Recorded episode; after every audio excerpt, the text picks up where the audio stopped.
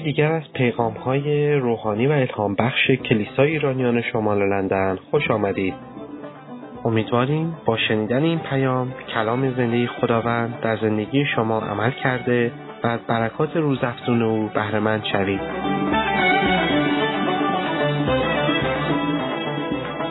واقعا پنتیکاست مبارک باشه بر همه ما. باشد که برای همه ما روز جدیدی باشه برای شروع پری روح القدس. خب امروز در مورد یک نکته مهم که تغییر و تحول روح القدس نام دارد میخوام با شما صحبت کنم. روح القدس آمده تا تغییر و تحول ایجاد کنه و میدونید که بزرگترین معجزه روح القدس چیه؟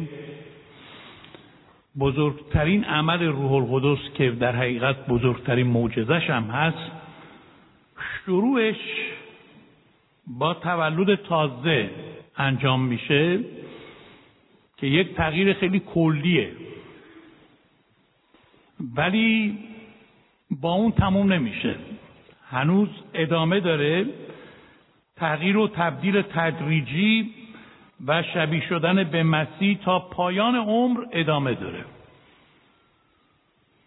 یعنی ما از جلال به جلال تبدیل میشیم. برای اونایی که واقعا در مسیر تولد تازه قرار گرفتن، اگه اجازه بدن روح القدس کارشو ادامه میده و اونها را همینطوری تغییر میده و تبدیل میکنه تا پایان عمر ما با این تغییر و تبدیل سر و کار داریم تا برسه به روزی که شبیه عیسی مسیح بشیم. و اینها تو این آیاتی هم که شما اینجا رو تابلو خواهید دید روشن. من مجبور هستم مختصرتر صحبت کنم که وقت را دریابیم، چون میخواییم برای قسمت دعا هم وقت داشته باشیم. ولی چه نوع تغییراتی روح القدس ایجاد میکنه؟ واقعا روح القدس چه تغییراتی رو به وجود میاره؟ و مخصوصا در شاگردان عیسی مسیح چه تغییراتی رو به وجود آورد وقتی که پر شدن؟ چون بعضیا میگن خب حالا پری روح القدس برای چی اهمیت داره؟ من چرا باید از روح القدس پر بشم؟ ولی عزیزان، پر شدن از روح القدس فقط سخن گفتن به زبانها یا هیجانات یا شادیهای لحظه‌ای یا کف زدن و رقصیدن در خداوند نیست. روح القدس آمده تا واقعا شخصیت ما رو عوض کنه. روح القدس آمده که اون خصوصیات بد اخلاقی رو از ما بگیره و چیزای نیکو در ما ایجاد کنه. در حقیقت شما برای این بعد از روح القدس پر بشید که عوض بشید و تبدیل پیدا کنید و جلال به جلال به شباهت عیسی مسیح در بیایید. هدف اینه. و امروز هم که ما دعا میکنیم شما ببینید کدوم قسمت‌های زندگی شما هنوز تغییر نیافته و اجازه بدید همون قسمت‌ها تحت کنترل روح القدس بیاید. خب من برای اینکه به این سوال جواب بدم که روح القدس چه تغییراتی را ایجاد میکنه، باید به زندگی شاگردان عیسی مسیح به قبل از پری روح القدس برگردیم. ببینیم اونا چجور آدمایی بودن. با وجود اینکه ایمان هم آورده بودن، هم دنبال مسیح رفته بودن، شاگرد مسیح شده بودن، اما هنوز نقص‌ها و ضعف‌هایی داشتن، چون هنوز از روح القدس پر نشده بودن. پس یه مقدار من امروز با اجازه این 12 شاگرد برجسته مسیح در مورد ضعف‌های اونا قبل از پنتیکاست صحبت می‌کنم. روح القدس انسان‌های ترسو را در وهله اول به شاگردان شجاع و بی‌ترس تبدیل کرد. این شاگردان مسیح قبل از پنتیکاست آدم‌های ترسویی بودند. ما میبینیم در انجیل همه واقعیت‌ها رو مینویسه، مثبت و منفی، اصلا تعارف هم با هیچ کی نداره. هر کس شاهکار آفریده مینویسه، هر کس هم خراب کرده اونا رو هم مینویسه. کتاب مقدس حسنش اینه که خیلی واقع بینانه همه چیز رو شرح میده. این شاگردان مسیح موقع دستگیری مسیح همه گذاشتند فرار کردند و در درهای بسته خود را زندانی کردند، مخفی کردند. فقط یوحنا بود با چند تا زن که پای صلیب عیسی مسیح ایستاده بودند، بقیه اونجا نبودن. پتروس که از شدت ترس برای حفظ جون خودش برخلاف ادعاهایی که میکرد 3 دفعه مسیح رو علنا انکار کرد.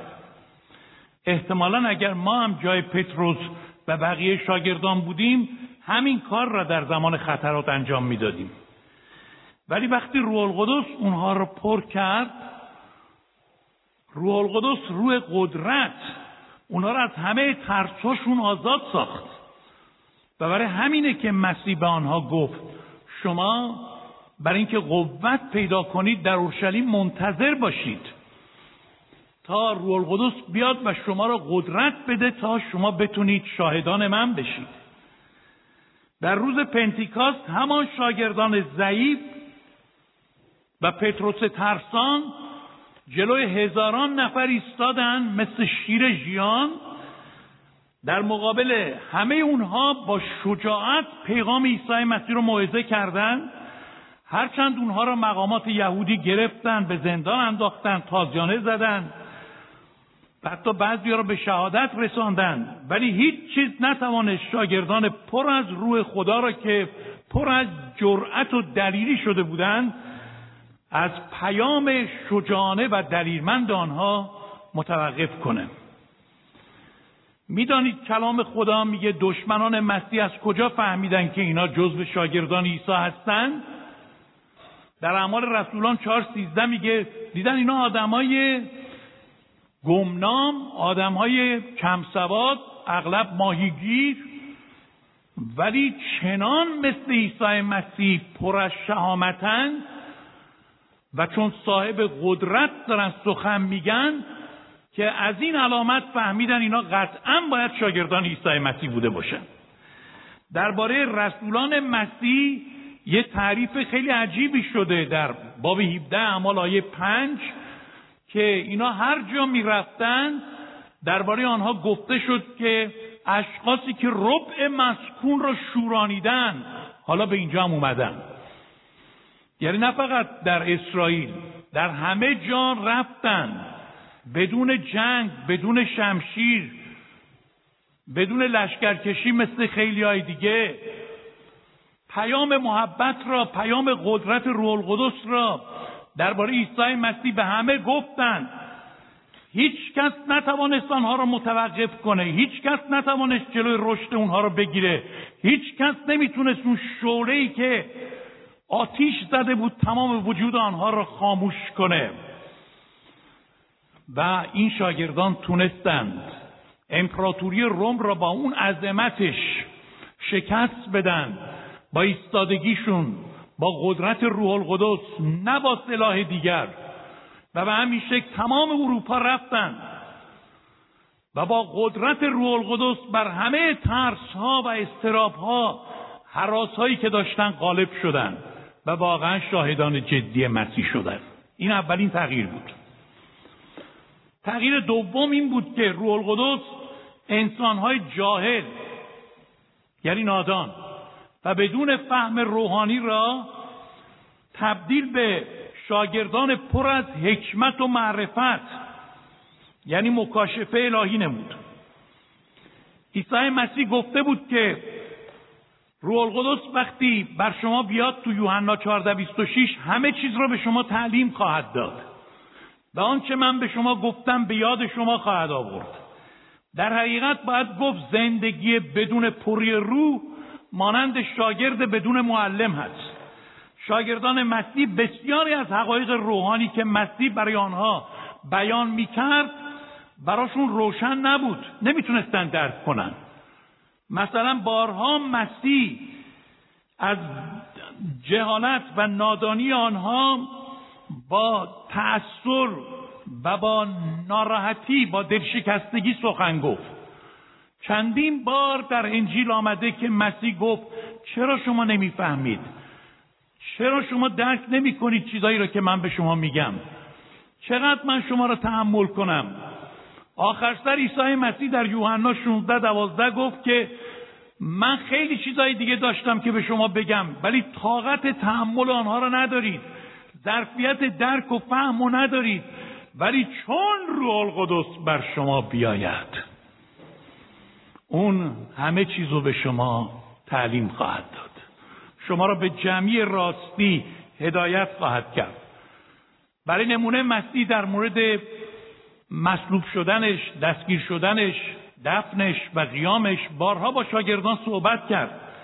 برای آنها روشن کرد که نقشه خدا برای نجات انسان اینه که پسر خدا تمام گناهان بشریت رو روی صلیب بر خودش بگیره، گناهان بشر را در قبر دفن کنه و برای تایید این موضوع روز سوم پیروزمندانه از میان مردگان قیام کنه. ولی عجیبه که شاگردان وقتی مسیح رو دستگیر کردن ذهنشون بسته بود، انگار هیچ کدوم از این چیزایی را که مسیح گفته بود در ذهنشون نگه نداشتن. فکر کردن مسیح از این گوش شنیدن، از اون گوش در رفت، داره داستان میگه. اصلا منتظر نبودن که این عیسایی که روی صلیب مصلوب شده قیام کنه، در حالی که بارها مسیح پیش بینیشو کرده بود. هنوز بعد از 3.5 سال راه رفتن با مسیح، برادر توما، یکی از شاگردانش، میگه، همون تومای شکاک، میگه استاد تو میگی من به آسمان میرم، شما راهو میدونید، این راه کدومه؟ فیلیپوس تازه بدتر از اونو میگه پدر را به ما نشان بده که ما را کافیست. مسیح میگه این همه سال با تو بودم فیلیپوس، تو هنوز پدر را نشناختی؟ کسی که مرا دید پدر را دیده. چقدر مسیح زجر میبرد از این که این مسائل روحانی برای آنها گنگ بود، پیچیده بود و اونا نمیتونستن درک کنن. الان هم ما خیلی تعجب نمیکنیم از این که بعضیا که از روح القدس پر نیستن چیزای روحانی را نمیتونن بفهمن. ممکنه علم و سواد داشته باشن ولی مسائل روحانی براشون گنگه، مبهمه. من هیچ وقت یادم نمیره که در تهران وقتی یک هفته جلسات بشارتی بود، من دعوت شده بودم قبل از اینکه شبان اونجا بشم، اونجا صحبت کنم. همون شب اول یه خانومی اومد پیش من و از من وقت خواست که منو ملاقات کنه. ایشون گفت که من 3 مشکل بزرگ از نظر این کلیسا دارم. با وجود اینکه ایمان آوردم، قلبمو به مسیح سپردم، ولی از من اولا ایراد میگیرم برای آرایشی که من دارم. آرایش ایشون خیلی چشمگیر بود، خیلی هم غلیظ، و لباسایی هم که میپوشید خب معمولا اون زمان قبل از انقلاب بود، به قول اون زمان میگفتم مینیجوب، و میگفت گیر میدم به من. حتی بعضی از این خانوما اومدن به من میگن که ما میخوایم هدیه جمع کنیم برای تو که تو مثل این که پول کم آوردی، لباسات کوتاست، بری لباس درازتر بگیری، یا با اون رنگ و رویی که میزد به قیافش خیلی مسخرش میکردن. زیاد روی داشت، ولی خب ایشون دوست داشتینو. بعد سیگارم میکشید، حتی بعد از کلیسا هم از کسی هم باکی نداشت، خیلی راحت سیگارشو در می آورد میکشید. رقص رو هم خیلی دوست داشت، هر شب دوست داشت تو یک محفلی برقصن. منظورم از اون رقصای طبیعی نیست که حالا تو عروسی‌ها یا تو جا شادی‌ها به اختراع رقص 6x4 میگیم ما، خیلی معمولی. ایشون از اون رقصای جنبانیدنی رو خیلی دوست داشت و خیلی دوست داشت که تو این محافل خیلی باشه، حضور داشته باشه. و این خانوم اومد با عصبانیت به من گفت آرایش گناهه؟ آرایش گناهه؟ کجا نوشته گناهه؟ من دوست دارم به خودم برسم، پس چی بوی پیاز و وایتکس و نمیدونم سیر و از این چیزا بدم اون خوبه؟ من نمیخوام روستایی باشم، من میخوام مدرن باشم. این خلاف ایمانه؟ سیگار گناهه؟ کی گفته؟ به من نشون بده کلمه سیگار کجا نوشته تو کتاب مقدس. رقص گناهه؟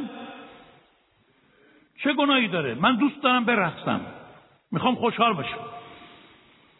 من دیدم با این خانم وارد این بحثا بشم فایده‌ای نداره. گفتم خواهر عزیز، من نمیخوام با شما در این رابطه صحبت کنم. من میخوام به شما بگم آیا شما از روح القدس پر شدید؟ گفت پری روح القدس چیه؟ موضوع عوض شد، رفتیم تو پری روح القدس و براش روشن کردم و بعد ایشون دعا کردیم و به طرز پرجلالی از روح القدس پر شد، چون واقعا قلب خیلی ساده‌ای داشت و قلب آماده، ظاهرش غلط انداز بود. روز بعد چون هر روز اون هفته جلسه بود اونجا، اومد کلیسا، دیدم به من گفت اجازه میدید قبل از موعظه شما من چند دقیقه شهادت بدم؟ من گفتم شما کی هستید؟ گفت شما منو نشناختید؟ من همون خانم دیروزی هستم. اصلا کاملا عوض شده بود، چه چهرهش عوض شده بود، چه لباسش عوض شده بود، حالتش عوض شده بود. گفت من میخوام بگم چه اتفاقی افتاد و ایستاد و در آنجا شعر داد که هیچ چیز نمیتونست منو از این چیزها آزاد کنه. روح القدس وقتی مرا پر کرد و این درکو به من داد، فهمو به من داد که چی اشتباهه چی درسته و من خجالت کشیدم از خودم. سیگار رو که روشن کردم دیگه میل نداشتم بکشم. اونایی که بین ما سیگاری هن، ما شما رو محکوم نمی کنیم، ولی ما به شما میگیم از روح القدس پر بشید، دیگه میل سیگار کشیدن رو نخواهید داشت، دیگه میل این چیزهایی که دنبال اون هستید که از اون طریق شو خودتون رو اشباع کنید. بعضیا شنیدم خیلی در مشروبخواری ماشاءالله خوبن، یعنی اینکه یک کمیشم راضی نیستن، میخورن، حتی مستم میشن، خبرها به گوش ما میرسه و ما میبینیم بعضی از ایمانداران گرفتاری این چیزا دارن. شما اگه اسیر این چیزا هستید، اگه هر شب باید مشروب بخورید، اگه هر شب گرفتار این فیلم ها هستید، گرفتار سریال ها هستید و اینا برای شما بُت شده، از روح القدس پر بشید تا این خلأ شما رو پر کنه، شما رو اشباع کنه و شما دیگه این نیاز رو نبینید. شاگردان روح فهم، روح حکمت، روح مشورت را، روح کشف را پیدا کردن و از این جهت زندگیشون عوض شد. روح القدس انسانهای مایوس و مضطرب را، سومین تغییر، تبدیل به شاگردان شاد و امیدوار گردانید. شاگردان عیسی مسیح با وجود اینکه نجات یافته بودند، شادی نسبی داشتند، ولی شادیشون شادی خیلی وافر و غنی و پری نبود. قبل از پری روح القدس اونها اضطراب و غم در زندگیشون حاکم بود. در باغ گتسیمانی میگه از شدت حوض گرفتن خوابیدن.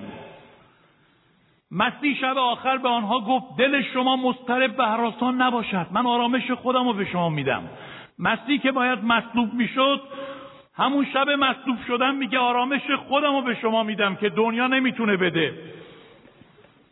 برای اونها این اضطراب و یأس و ناامیدی دلهای اونها رو فرا گرفت، مخصوصا وقتی رهبرشون رو گرفتن، دستگیر کردن و بردن در دادگاه و محاکمش کردن و تازیانه زدن و کشتنش. اینها دیگه پاک خودشون رو باختن و کاملا غم و اندوه و یأس و ناامیدی تمام وجود آنها رو فرا گرفت.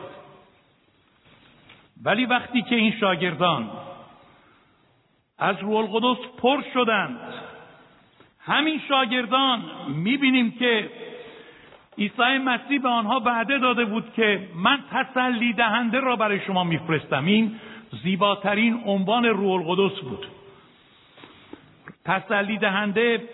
اینجا هم خواهید دید تسلی دهنده در زبان یونانی به معنای پاراکلیتوسه که به معنای وکیل، پشتیبان، مددکار، مدافع حقوق ایماندارانه.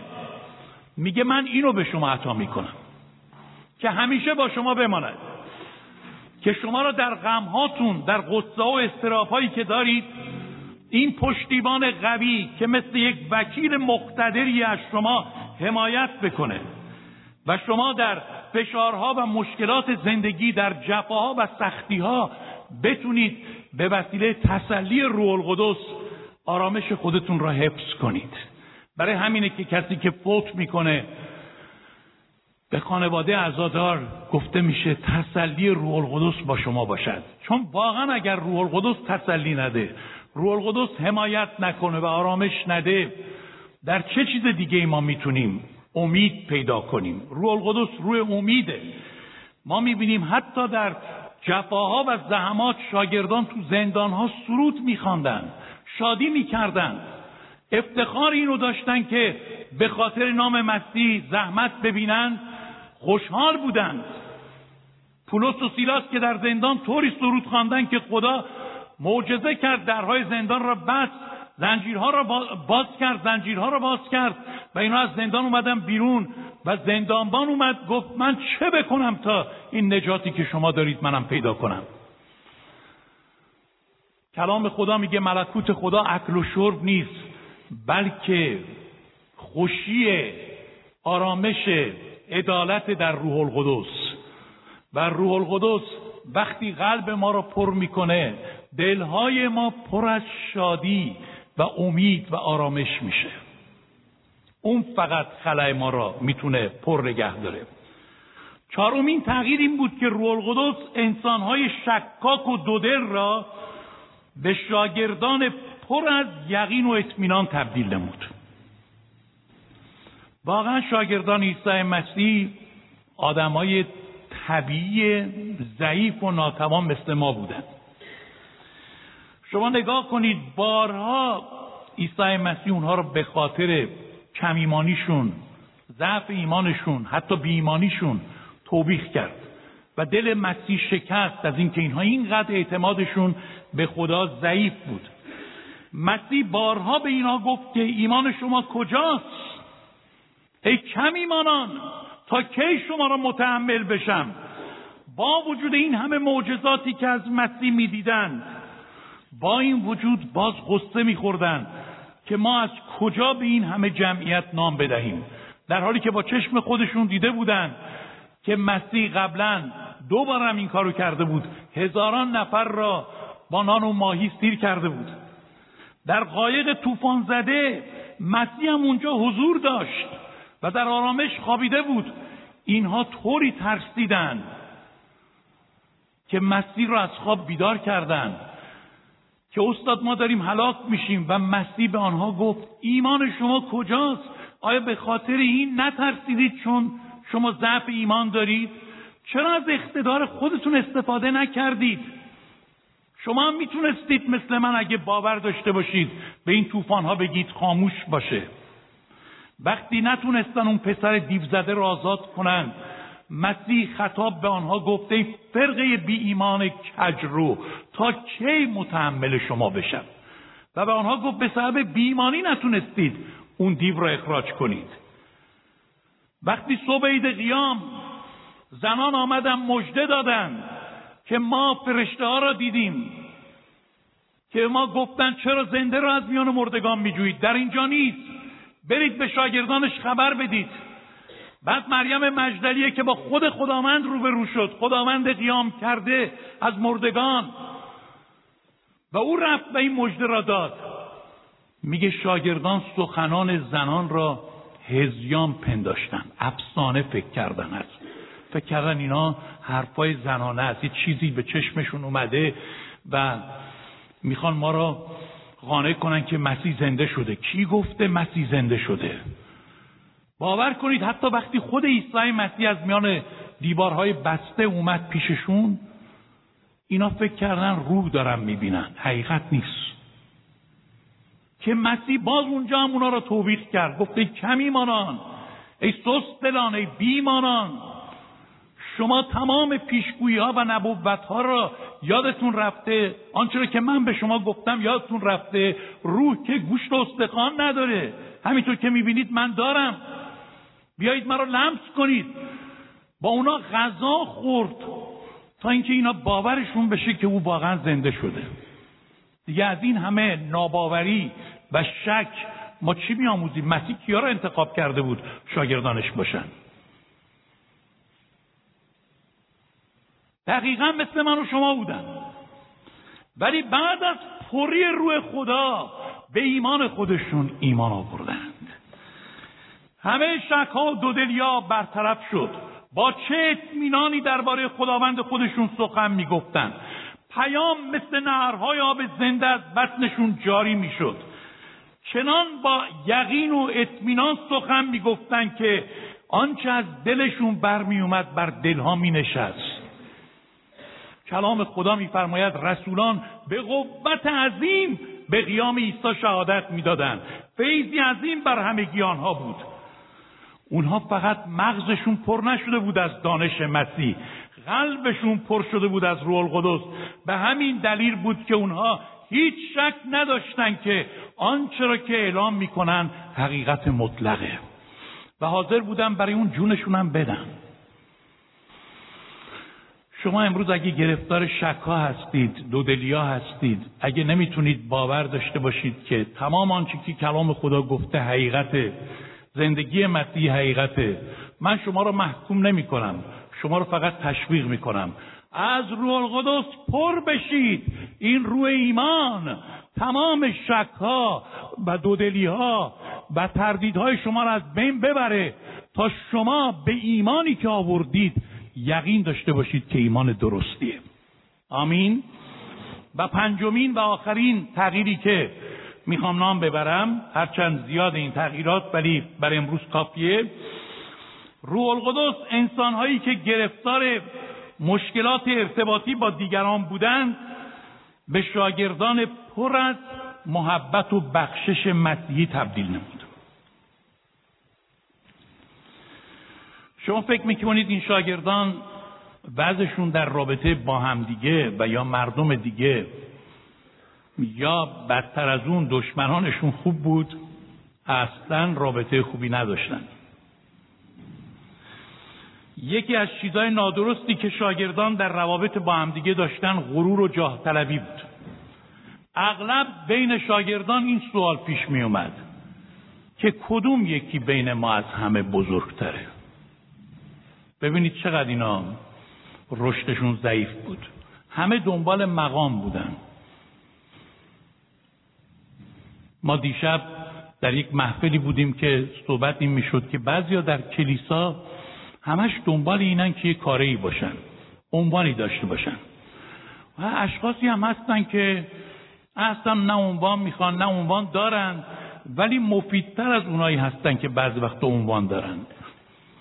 اینا پاداششون خیلی زیادتره. و همش دنبال اینن که ببینن چجوری خدمت کنن و خدمات مخفی بکنن که هیچ کس هم نفهمه. و ما به گوشمون میرسه در مورد اینا. ولی شاگردان مسیح دنبال این بودن که کی دست راست و چپ مسیح رو بعد اشغال کنه. یعقوب و یوحنا اومدن، مادرشون هم به عنوان پارتی آوردن، گفتن استاد.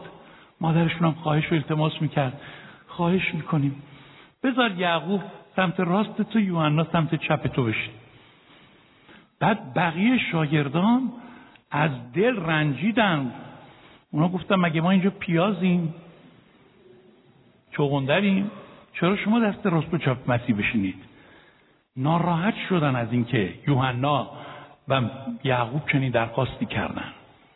هیچ وقت این سوال براشون مطرح نبود که کی بین ما از همه کوچکتره. با وجود اینکه مسیح پای اونها رو شست و بهشون یاد داد که بزرگی در خدمته. اگه من استاد شما پای شما رو شستم شما چقدر بیشتر. ولی اینها درس فروتنی رو شفاهی یاد نمی گرفتن. اینها در رابطهشون با مردم دیگه مشکل داشتن. کسی رو نمیتونستن خوب تحمل کنن. بچه ها رو پیش عیسی مسیح آوردن، خشمگین شدن، راندن که مسیح بر سر اونا خشمگین شد. گفت چرا این بچه ها رو میرانید؟ ملکوت آسمان مال بچه هاست، بگذارید بچه ها پیش من بیان. بارها به خاطر نارامی هایی که داشتن مسیح آنها را توبیخ کرد.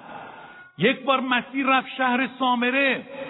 مردم اهل سامره که خوششون نمی اومد مسیح که یهودی وارد شهرشون بشه، اجازه ندادن مسیح وارد بشه.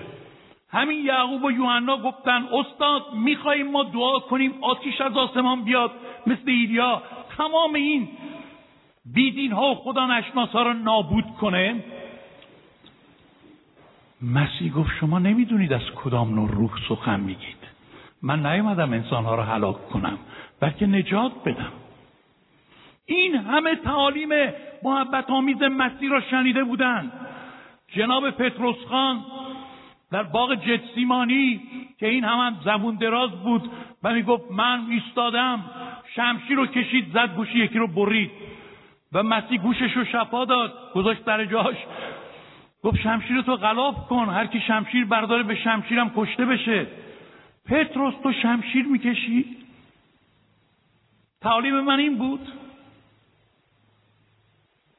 اینا انسان‌های ضعیفی بودن، اشخاصی بودن که کینه را نمیتونستن از خودشون دور کنن، همدیگر رو نمیتونستن تحمل کنن، در رابطه با هم نفاق داشتن.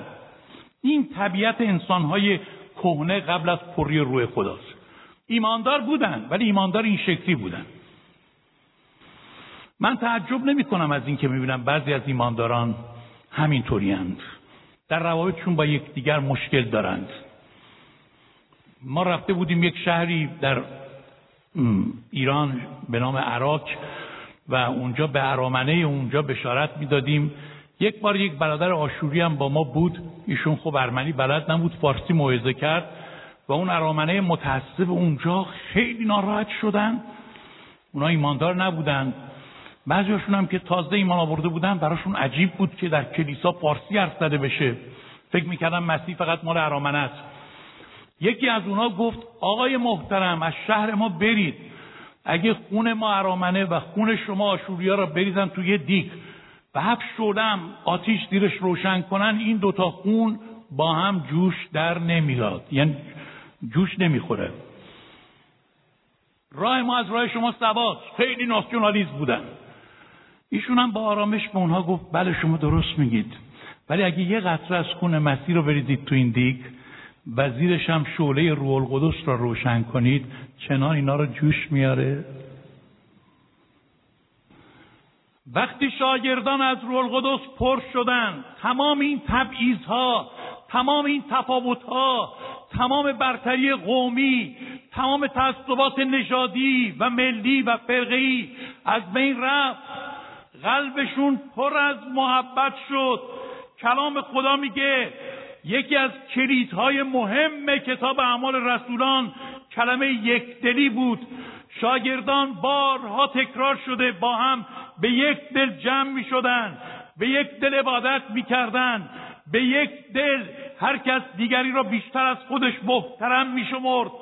اینها یکدیگر را خدمت می کردن، بیش از خود احترام می کردن، خطاهای یکدیگر را با روی باز و گشاده می بخشیدن، حاضر بودن برای محبت نسبت به یکدیگر هر بهایی را بدن، حتی دشمنانشون را محبت می کردن. وقتی اولین شهید مسیح استیفان را شهید کردن، او که زندگیش کاملا شبیه مسیح شده بود چون پر از روح القدس بود، نه فقط مسیح این دعا را کرد پدر اینها را بیامرد، استیفان و بقیه شاگردان دیگر مسیح هم همین دعا را می کردن. ای خداوند این گناه را بر اینها مگیر. چه کس میتونه برای دشمنانش اینطور دعا کنه که دارن او را میکشن، سنگها را پرت میکنن و او در آرامش پر از روح القدس برای بخشش اینها دعا میکنه؟ این به غیر از کار روح القدس به هیچ صورت دیگه عملی نیست. تمام این چیزایی که روانشناسا و روانکاوا میگن نمیدونم ببخشید و تحمل کنید و فلان، اینا همش حرفه، در عمل قدرت اجرایی نداره. حرفا خیلی قشنگه، منم میشنوم، اونا را لذت میبرم، ولی عزیزان در عمل کاربرد اجرایی نداره. تمام اون خواننده‌هایی که در مورد عشق سرود میخونن خودشون چندین بار طلاق گرفتن، جدا شدن، ولی هی میگن عشق عشق عشق. آخه کدوم عشق؟ شما که در هیچ عشقی موفق نبودید. حرف سروده، ما هم دوست داریم، صدای اونا رو دوست داریم، آهنگشون رو دوست داریم، ولی کجا عشق شناخته شده؟ کجا عشق معنی عملی پیدا کرده؟ کجا محبت؟ کجا آرامش هست؟ کجا روابط درست هست؟ انسان بدون روح القدس نفع خودشون میطلبه، دنبال خواسته های خودشه و هیچ وقت به فکر دیگران نیست، یا اگرم باشه میگه اول خودم، بعد خانوادم، بعد دوروبریام، بعد اگه رسیدیم یه تلقمه هم میندازیم جلوی دیگران. ولی عزیزان، رسولان عیسی مسیح این گونه نبودند. بعد از پری روح القدس میگه در همه چیز با هم شراکت داشتن، به نیازهای همدیگر میرسیدن و هرچی برای خودشون میخواستن بیشتر از اون را برای دیگری میخواستن. این تغییریه که روح القدس ایجاد میکنه. شما اگه میخواید عوض بشید، از روح القدس پر بشید. اگه نمیخواید عوض بشید، میخواید فقط یه اتیکت پیدا کنید که منم از روح القدس پر شدم، اتیکت نیاز شما نیست، عنوان احتیاج شما نیست. کلیسای عیسی مسیح، با این عبارات میخوام تمام کنم، بزرگترین نیاز کلیسا ساختمون ها نیست. ما دنبال ساختمون بودیم، هنوزم هستیم، موفق نشدیم تا به امروز، چون خیلی گرونه و با این پولایی که جمع کردیم همش محفوظه، ولی موفق نشدیم. ولی بزرگترین نیاز کلیسا ساختمان نیست، بزرگترین نیاز کلیسا واعظین برجسته نیستن، بزرگترین نیاز کلیسا اعضای زیاد نیستن، بزرگترین نیاز کلیسا تشکیلات و کمیته ها و کلیسای خونگی و بریز و بپاش و این چیزا نیست. اینا همه لازمن، ولی بزرگترین نیاز کلیسا اینه که هر کدوم از فرزندان خدا پر از روح القدس بشن. این بزرگترین نیاز کلیساست. ما احتیاجمون این عزیزان، نه به قدرت، نه به قوت، بلکه به روح من. انسان به قوت خود غالب نخواهد آمد.